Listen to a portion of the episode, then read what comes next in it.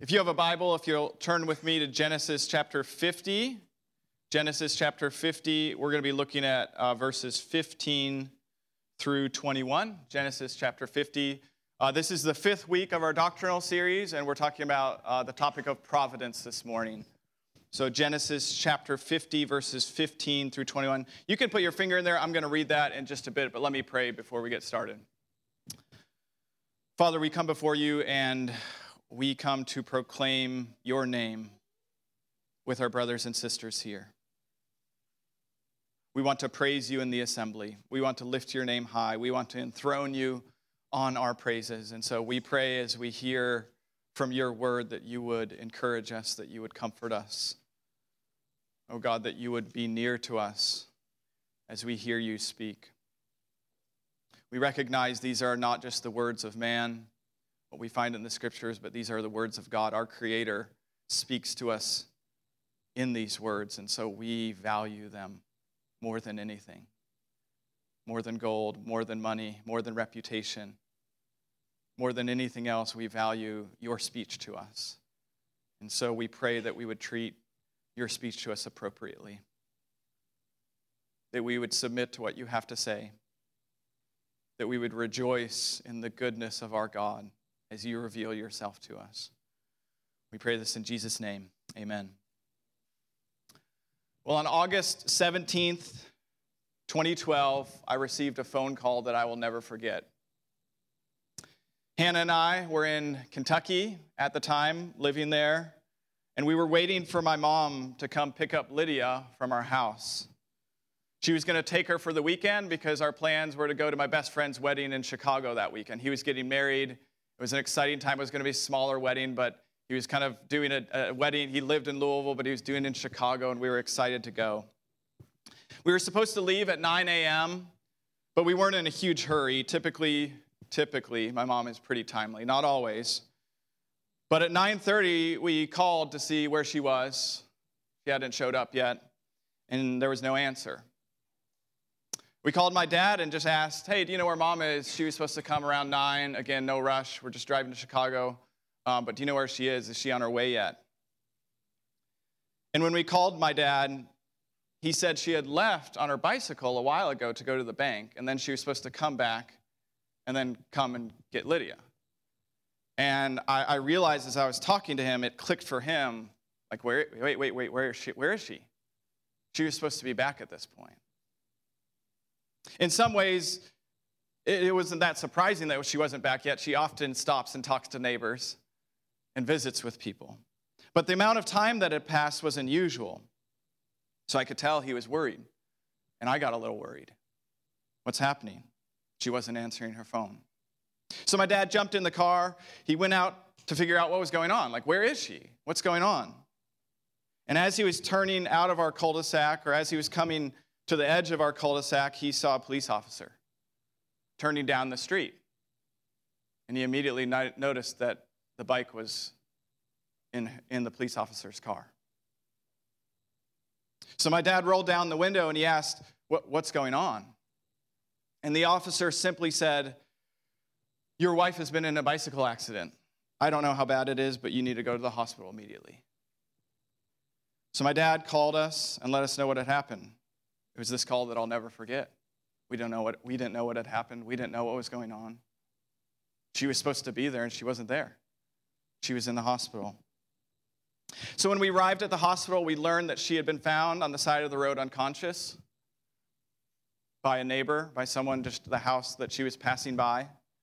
She had swelling and bleeding in her brain, and they didn't know if she was going to make it. To give her a chance, they were going to have to relieve the pressure in her head and do surgery. We sat there stunned. This was supposed to be a weekend of celebration where I celebrated with my friend his marriage. Now we didn't know was my mom going to live? I remember getting on the phone with my best friend and being like, I, I can't come anymore. I'm not going to make it. I don't know if my mom's going to make it. The shock was so real, the emotions didn't have time to catch up till later. You just didn't, like, you don't know what to do. But that night, I sat there and I just cried, not knowing what would come next, not knowing if my daughters would remember my mom. We had Lydia and Kessa at that time. not knowing what the future held. It was at that point that I was confronted with the very real questions God, are you there? Are you in control? Did you allow, did you allow this to happen? Where are you? We all have had times in our lives where this question becomes not a theoretical one, not one that you debate in a classroom or in a coffee shop, but a real one. One that hits home for you. And maybe maybe you're going through that time right now. Maybe you feel like you're like God, I don't I don't know what you're doing right now. I don't understand your plan right now. It doesn't make any sense to me. And to be honest, I'm pretty upset about it. I'm pretty mad about it. And I don't really know what to do in this situation. When we ask these questions, we're asking questions about God's providence. Does he control all things? Does he guide all things? Does he rule them? As a church, we believe. We believe that the scriptures teach that God does guide, He rules, and He governs, and He upholds all things. This is what providence means. The Belgic Confession, which should be behind me, puts it this way. This is how they define providence. What are we talking about when we say God's providence? We believe that the same God, after He had created all things, did not forsake them or give them up to fortune or to chance, but that he rules and governs them according to his holy will, so that nothing happens in this world without his appointment. Kids, providence means that God orders and directs all things. He not only placed the mountains where they are, but he placed your desk at school and the kids that sit around you. He not only directs the wind where it will go, but directs your every footstep. He not only guides the planets, but directs what you will do this afternoon, what you will eat this afternoon. That's what God's providence is that God orders and directs all things. Today, we're going to explore this reality together. A few weeks back, Matt spoke of God's decree. And even as he was preaching, I asked myself the question well, what's the difference between what I'm about to preach on and what he preached on? And the difference is God's decree is his plan, God's providence is the working of that plan. God's, decree is his plan, and God's providence is the working of that plan. And I want to show you this morning that God's providence is really good news and for your comfort, even when it's really hard. Even when it's really hard. And to do that, we're going to look at the life of Joseph in Genesis. Our text will be Genesis 50, verses 15 through 21. And again, before I read it, I know I haven't read the text yet, but I want to tell you the story of Joseph because this comes at the end of the story of Joseph. It only makes sense after we hear the story of Joseph. And the story of Joseph starts in Genesis 37. I can't read the whole thing. So I'm going to tell you the story of Joseph. The Joseph story does begin in Genesis 37. Joseph is the son of Jacob. Jacob is the son of Isaac, and Isaac is the son of Abraham. Joseph is actually the 11th son of Jacob, one of the 12 who become the 12 tribes of Israel. When Joseph, while Joseph is the 11th son of Jacob, he's the first son of Rachel. Jacob had multiple wives, and he's the first son of Rachel. This actually is really important for the story, and it's really the whole basis for the Joseph story. Because Rachel is the wife that Jacob especially loved. Rachel is the wife that Jacob especially loved. Because of Joseph's relation to Rachel, Jacob, his father, loved Joseph more than any of the brothers. So Joseph had 11 brothers, and it was very evident to them that Joseph was the favorite. And they knew it because of his love for him. Genesis tells us that Jacob made Joseph a robe of many colors. All the brothers could see it, and they're like, yep, he's the favorite. Our dad loves him more than the rest of us. And they become jealous. Rightly so of Joseph. They become jealous. When Joseph is 17, he then has dreams where his older brothers will bow down and worship him. Genesis doesn't say this, but as Joseph tells them that story, I think to myself, that's a bad idea. You don't tell your brothers that story. But he tells them that story. And the brothers, they're enraged. They're jealous. They're like, what do we do with this guy? He's got the robe. He's telling us these dreams where we're all going to bow down to him. And they're upset. So they decide we're going to take this into our own hands. We're going to deal with this once and for all. One day when Joseph is coming to meet them in the fields, Jacob, Joseph's father, sends him and says, Go meet your brothers, go bring them word. They're, they're out shepherding the flocks, and, and, and go bring them something and, and bring word back to me. So Joseph goes out. But as Joseph's coming to meet them in the fields, they put Joseph into a pit. They decide, you know, we're going to kill him, we're going to get rid of him.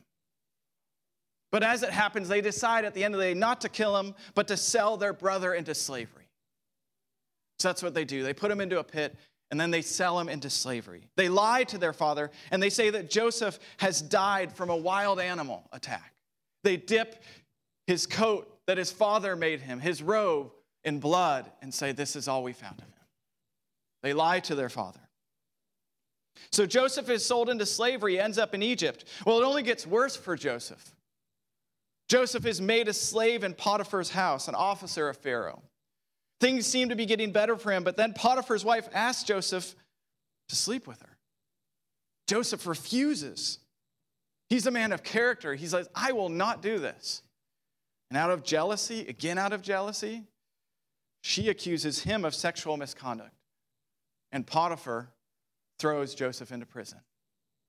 So let's just recap what has happened so far. For, set, for the first 17 years of Joseph's life, he's the favorite son. He gets all the attention, he gets all the gifts, he gets all the love. Everything is going really well for Joseph, even the dreams he has. These are good dreams. Like, this is, my future looks good. But suddenly, Joseph finds himself in a pit. He goes from being special to being a slave. He goes from being a son to being a servant. And he goes from living at home, being his father's favorite son, to being in prison. And you have to imagine that as Joseph sits in the pit, as he sits in prison, he probably wonders, God, like, what are you doing? What did I do wrong? What's going on here? What has happened to me? I was the favorite son, and now I'm, I'm in prison for something I didn't do. I was falsely accused, and I'm in prison in a foreign land without any of my family. What are you doing in this situation? Why is this happening? But in prison, Joseph interprets the dreams of a few of his inmates. And by God's providence, by God's direction, he is put before Pharaoh to interpret Pharaoh's dreams. Pharaoh has dreams. The king of Egypt has dreams, and he hears about Joseph. He says, Bring this man before me, because I hear that God reveals things to him. Joseph tells Pharaoh that the king's dreams mean that there will be seven years of plenty and then seven years of famine. Pharaoh is so impressed with Joseph that he puts him in charge of his entire kingdom. It's a rag to, rags to riches story. Joseph's life started so great, and then it went downhill. And now he's second in command in Egypt. So Joseph is exalted in Egypt and stores food for the years of plenty to plan for the years of famine. It is in the midst of the years of famine that then Joseph's brothers come to Egypt to buy food from Egypt. And they don't know Joseph's in charge of this. They think Joseph is just long gone somewhere else. They come to Egypt because there's a famine in the land and they haven't stored food. They didn't know that there's going to be this famine. But Joseph had it revealed to him by God that this is what Pharaoh's dreams meant. And so they come to Egypt and they stand before Joseph and ask for food and they don't recognize him. It's been 22 years and they don't recognize him. Joseph ends up revealing himself to his brothers. He ends up forgiving them and welcoming them. But when Joseph's father dies, Jacob, they're rightly afraid. Does Joseph want to take revenge? Will he kill them? Will he let them starve? But Joseph welcomes them.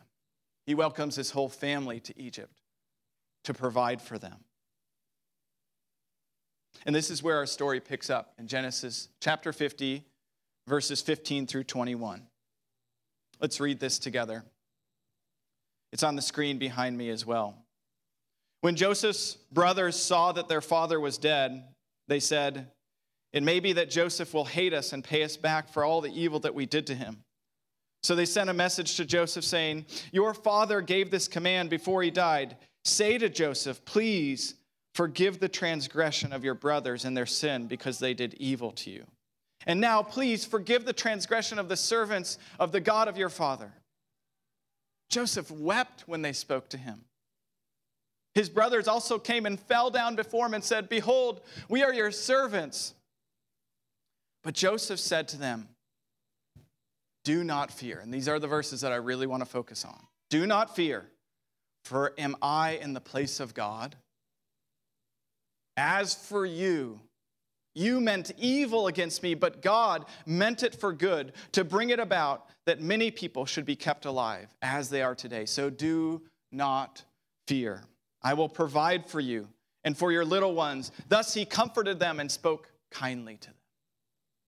It is from this story that we learn much about God's providence, God's ordering of all things, God's design of all things, maybe especially in the hard times, because the Joseph story is filled with hard situations. I want to point out just three things that we see in terms of providence from this text. First, we learn that God intricately orders the details of our lives and their proceedings. God cares about every little detail, and He even plans them. It wasn't by chance that Joseph was the first son of Rachel. It wasn't by chance that Joseph had dreams. It wasn't by chance that they sold him into slavery. It wasn't by chance that Joseph ended up in Potiphar's house. It wasn't by chance that he met the, the baker and the cupbearer in prison. It wasn't by chance that he stood in front of Pharaoh. It wasn't by chance that he was put in charge of all of Egypt. It wasn't by chance that the brothers of Israel came to him. God was in control of all of it. Our text, Genesis 50 20, says, God planned all of this for good. He planned all of it for good. We believe that God, after He created all things, He didn't forsake them to let it run on its own. No, He governs and directs all things. We don't believe in Christians and in luck. We believe God orders all things. God didn't wind up this world to let it run. He didn't create it and then step back to watch. No, He is not an observer of events. He rules and governs all events. Nothing happens outside of his appointment. Near to the heart of God's godness is his providence. Near to the heart of God's godness is his providence. We read in Isaiah 46, 9 through 10, that the prophet says about God, God's actually speaking here, and he says, I am God, and there is none other. There is none that is like me. I declare, now how, notice how he defines how he is God. I declare the end from the beginning, and from long ago I declare what is not yet done, saying, My plan will take place, and I will do my will. God is God, and he rules and governs all things. That's part of what it means for him to be God. The scriptures say this about God that he works all things, not some things. The text says he works all things according to the counsel of his will. Ephesians 1:11. It says he does whatever his hand has predestined to take place. Acts 4:28. It says that his sovereignty rules over all. Psalm 103:19. That he establishes man's steps. Proverbs 16:9 that every decision, every, not some, every decision, every decision is from the Lord. Proverbs 16 33.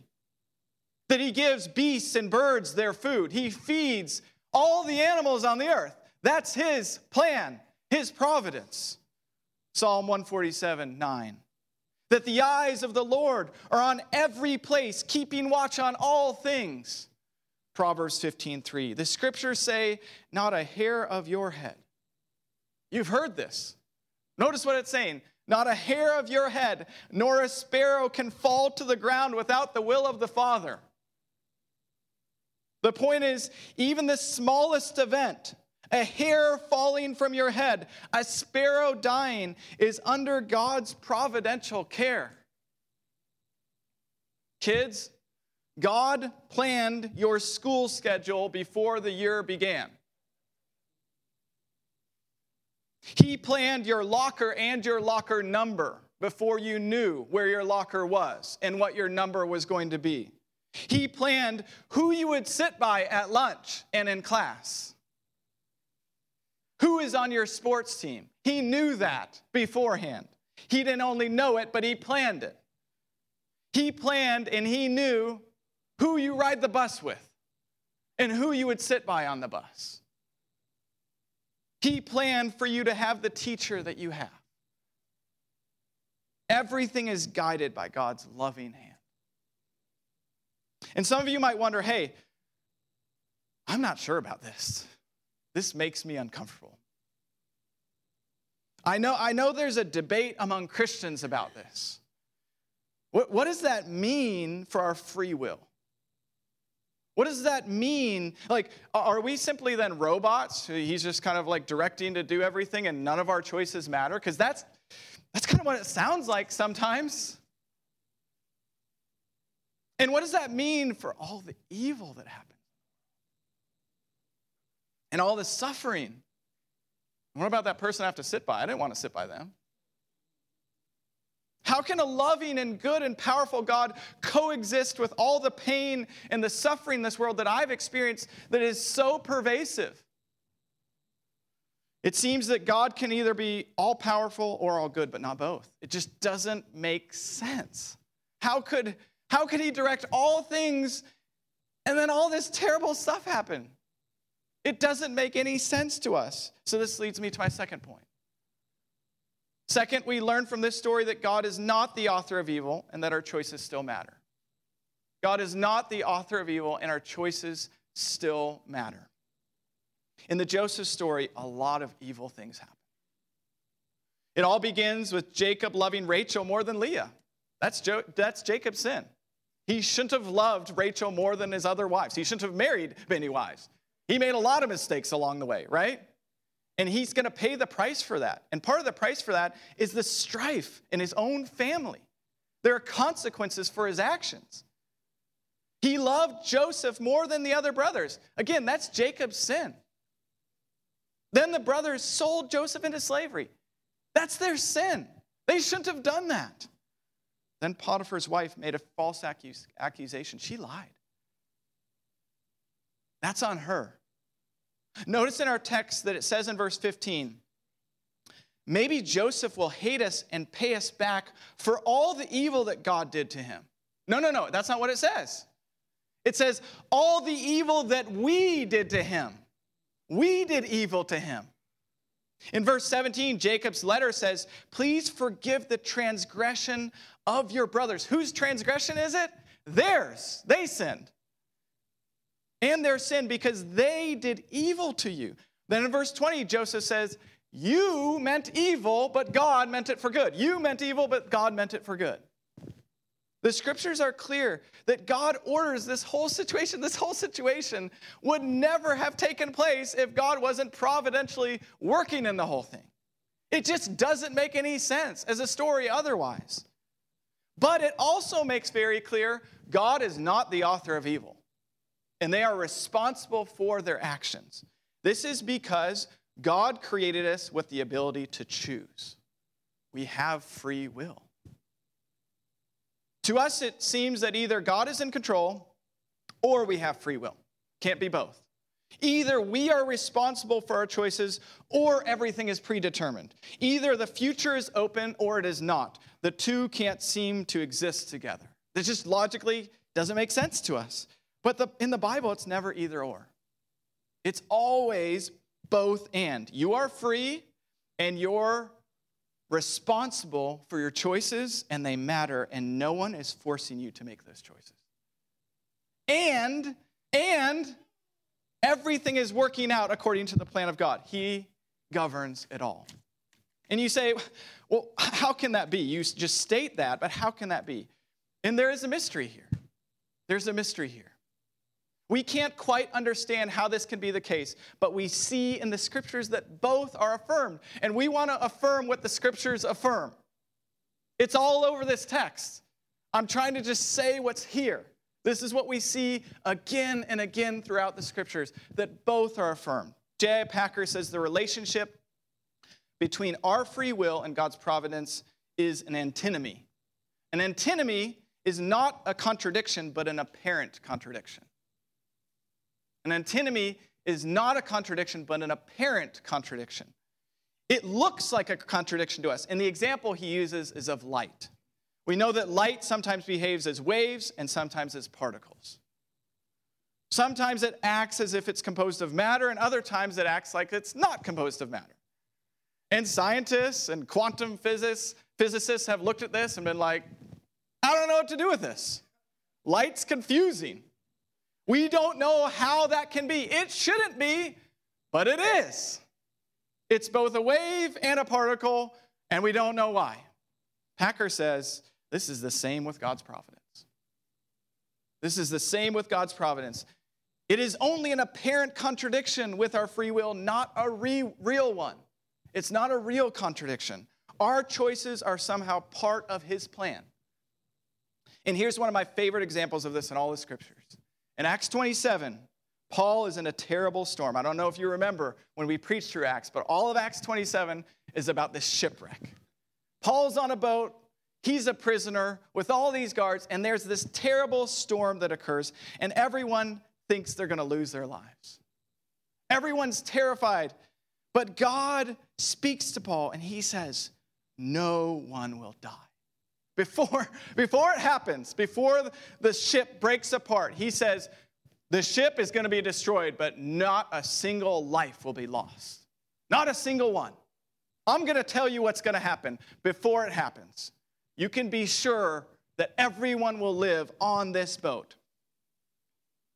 That's God's plan, that's His providence. But some of the sailors say, hey, let's get off this boat. We'll leave the prisoners here. Who cares about them? They'll die. We have lifeboats. Let's get to safety.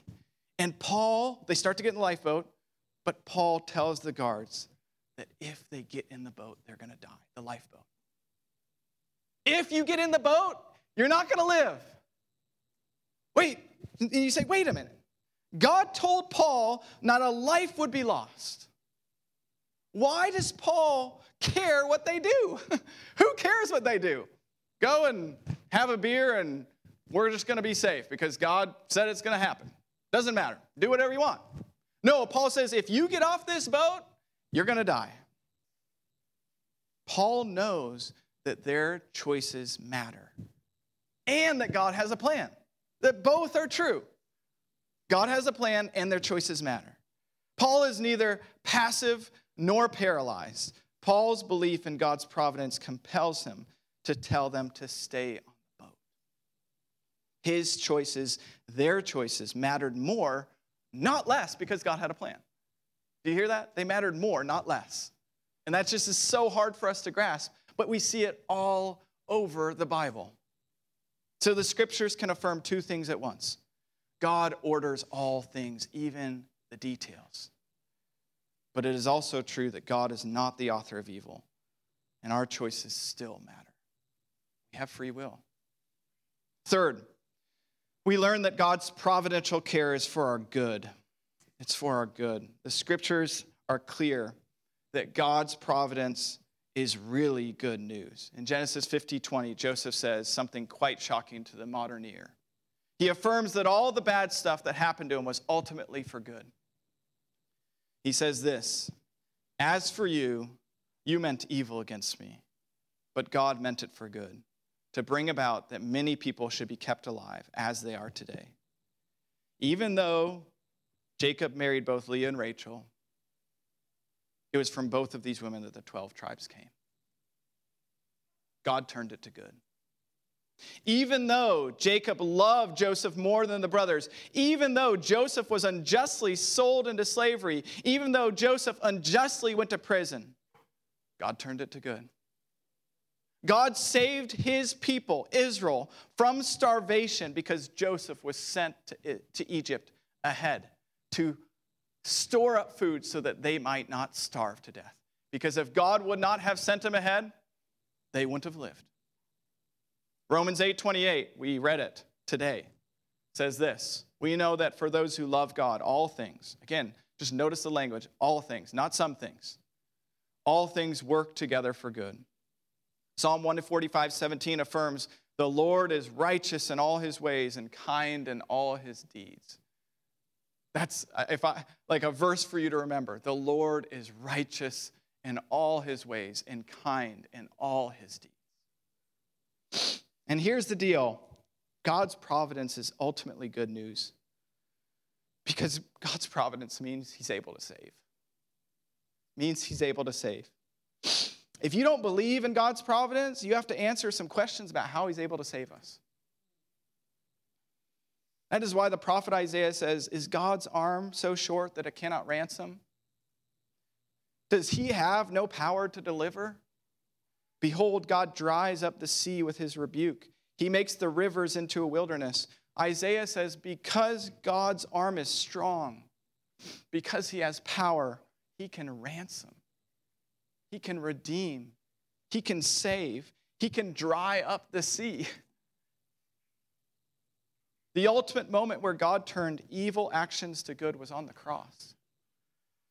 Peter in his Pentecost sermon in Acts 2:23 says this, Jesus was delivered up according to the definite plan and foreknowledge of God. It's providence. Jesus was delivered up according to the definite plan and the foreknowledge of God, but was killed and crucified by the hands of lawless men. Just notice what Peter has done. It was God's plan, and they did evil. He was killed by the hands of lawless men. At the exact same time that humans were taking part in the most wicked act of all time to kill the sinless one, to shed his blood, the one who has never done anything wrong. Peter says that was God's decree and definite plan for Jesus to suffer, not for what he did, but for what we did. The darkest moment in history was also the one with the brightest light. God is in the business of turning the worst moments into good. That's what he does. That's what our God does. He redeems the worst moments and turns them to good. We call Jesus, the, the day that Jesus died, Good Friday. Good Friday because of God's providence. It's good that Jesus was sent to die for our sins. And something horrific happened on that day. Our hope rests in God's good ordering of things. His arm is not too short to save. And even today, if you call out to him, he will save you because he is powerful enough. He can. That's who we worship. That is our God. He can wipe away all your sins, he can rescue you from yourself. He can give you everlasting life. Ultimately, the providence of God is meant to be a doctrine that comforts us. Yeah, I realize you might have questions about it. I've tried to address some of those, but ultimately, the scriptures say that God's providence is something that comforts us, it consoles us. Maybe you just got bad news about your health. Maybe you had something absolutely terrible happen to you when you were younger. Maybe you did something terrible in your past. Maybe kids at school are just mean to you and you wonder why. Maybe you feel like you're stuck. Maybe you can't get that job that you really want. Maybe your marriage is a wreck right now. Maybe you're in a situation where you just don't know what the next step is. Well, you know what? God is in the business of turning terrible things to good. He turns our shame into glory, our darkness into light, slavery into freedom, pain into hope. That's what he does. That's why we worship him. That's why we sing to him. That's why we hear from him. Because he's good. He's good. He's so good to us. All the time. All the time. I remember the morning after my mom's accident, I sat there thinking about our future. I had no idea what would happen. I had no idea if my kids would ever know, or I didn't, I didn't know what the future held. You don't know what the future holds. You don't know what tomorrow is going to bring. You don't know what this afternoon is going to bring. You don't know what you're going to talk about in the lobby afterwards. And you know what comforted me the most in that moment? What comforted me the most is that God knew and God was good. God knew and God was good. That was my sure foundation when everything else was sinking around me, when I didn't know what was going on. He was my rock in the midst of the storm. God is your rock in the midst of the storm. Providence is really, really good news. And you know what? This didn't mean I knew why this was happening. Usually we don't know why. It's nice to get this Joseph story because we're like, ah, it worked out great. But guess what? Most of our stories aren't finished. Actually, all of our stories, if you're here, aren't finished. I'm not talking to any dead people. We don't know why. You're going to have to live most of your life often in these situations where you don't know why it's happening. It also didn't mean that the pain wasn't real. God's providence doesn't make us, mm, well, God's in control, I'm okay. No. The pain is real. You think Joseph was sitting in the pit like, yeah, this is great. I love this. Prison, this is my favorite place I've lived yet. No, the pain is real. And he didn't know what was happening. It didn't mean that we, it doesn't mean that we accept, okay, just whatever God says, that's gonna happen. I that morning, that night, we didn't accept in one way, hear me rightly, that God was just going to end her life. You know what we did? We prayed. We prayed like mad. And we had so many people around the country praying for her. And the people that were praying for, most of them really believed in God's providence that He had the power to save her. And we prayed, knowing that if we had faith, mountains could be thrown into the sea. Joshua lifted his arms and the sun stood still. We cried out to God to act, and He acted. We truly believe that our prayers changed the course of history, and God is in control of it all. And God has a plan. And God healed her. She sits in this room today. God's providence is good news. It means that He continually upholds, guides, and cares for His creation. God's providence means that He can save. He can save us from the pit. He will exalt us like He exalted Joseph. Think about Joseph's story. He went from the lowest point to this highest ranking official in Egypt. In the same way, God will exalt you if you are in Him. He will exalt you if you are in Christ. And you might be thinking in the situation that you're in right now, I don't see how He's going to do that. But He will. He promises to do so. If you trust in Him, if you believe in Him, if you pledge your life to Him, if you repent of your sins, your future is only light and no darkness. And that's really good news because God says it will happen. And when He says it will happen, it happens. And guess what? That's not because of you, that's because of Him. He's going to do that work in your life. He's going to cause you to turn to Him. He's going to make you repent of your sins. That's His work in your life. He is good. His works are always good.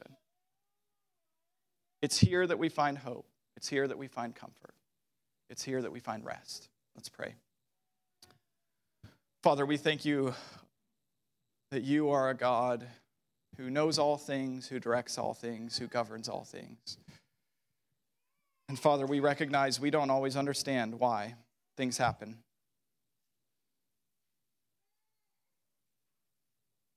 And often we struggle and we have questions. We trust you and we want to trust you. So, would you increase our faith? As the man who met Jesus said, Lord, I believe, help my unbelief. Help us to believe that you are good and that you control all things. And that is ultimately for our benefit, for our good, and for your glory. We pray this in Jesus' name. Amen. Well, we come now to our time of communion. We get to come to this table to dine with our God who knows all things and governs all things. God who sets a feast for us while we're in the midst of a famine. In many ways, This is a meal for us. We go throughout the week and we need the sustenance of Christ. And this is where we come to the meal and we, we actually receive of Christ, of his body and of his blood. And we remember his death on the cross for our sins. The good end that is ultimately set for us is that we get to commune with him, and this, this table is a picture of that. One day we will commune with him forever. We will have a meal with him forever. This is a foretaste of that, that we get to be with him, that we get to have union with him. And as we take of this bread and wine, we are taking of Jesus Christ, who is sent on our behalf to die for our sins. And this is why this meal, the bread and the wine, is for Christians who have been baptized, who have covenanted themselves with a body of believers. It's for those who acknowledge that only through Christ can true union come between God and man and between one another. So if you have not done that, if you haven't trusted in Christ, if you haven't repented of your sins, we ask you to stay in your seat but we also say, call out to God because He has power to save. He will forgive you right now, and He will welcome you into His presence. It was on the night that Jesus was betrayed that He was with His disciples, and He took the bread and He said, This is my body broken for you. And He also took the wine and said, This is my blood shed for you. Do this in remembrance of me. We do this in remembrance of our Savior. At Emmaus, we come down the aisle to your right, starting with the first row, and we move to the back of the theater. Come and eat with our God who orders all things to a good end. Come and eat.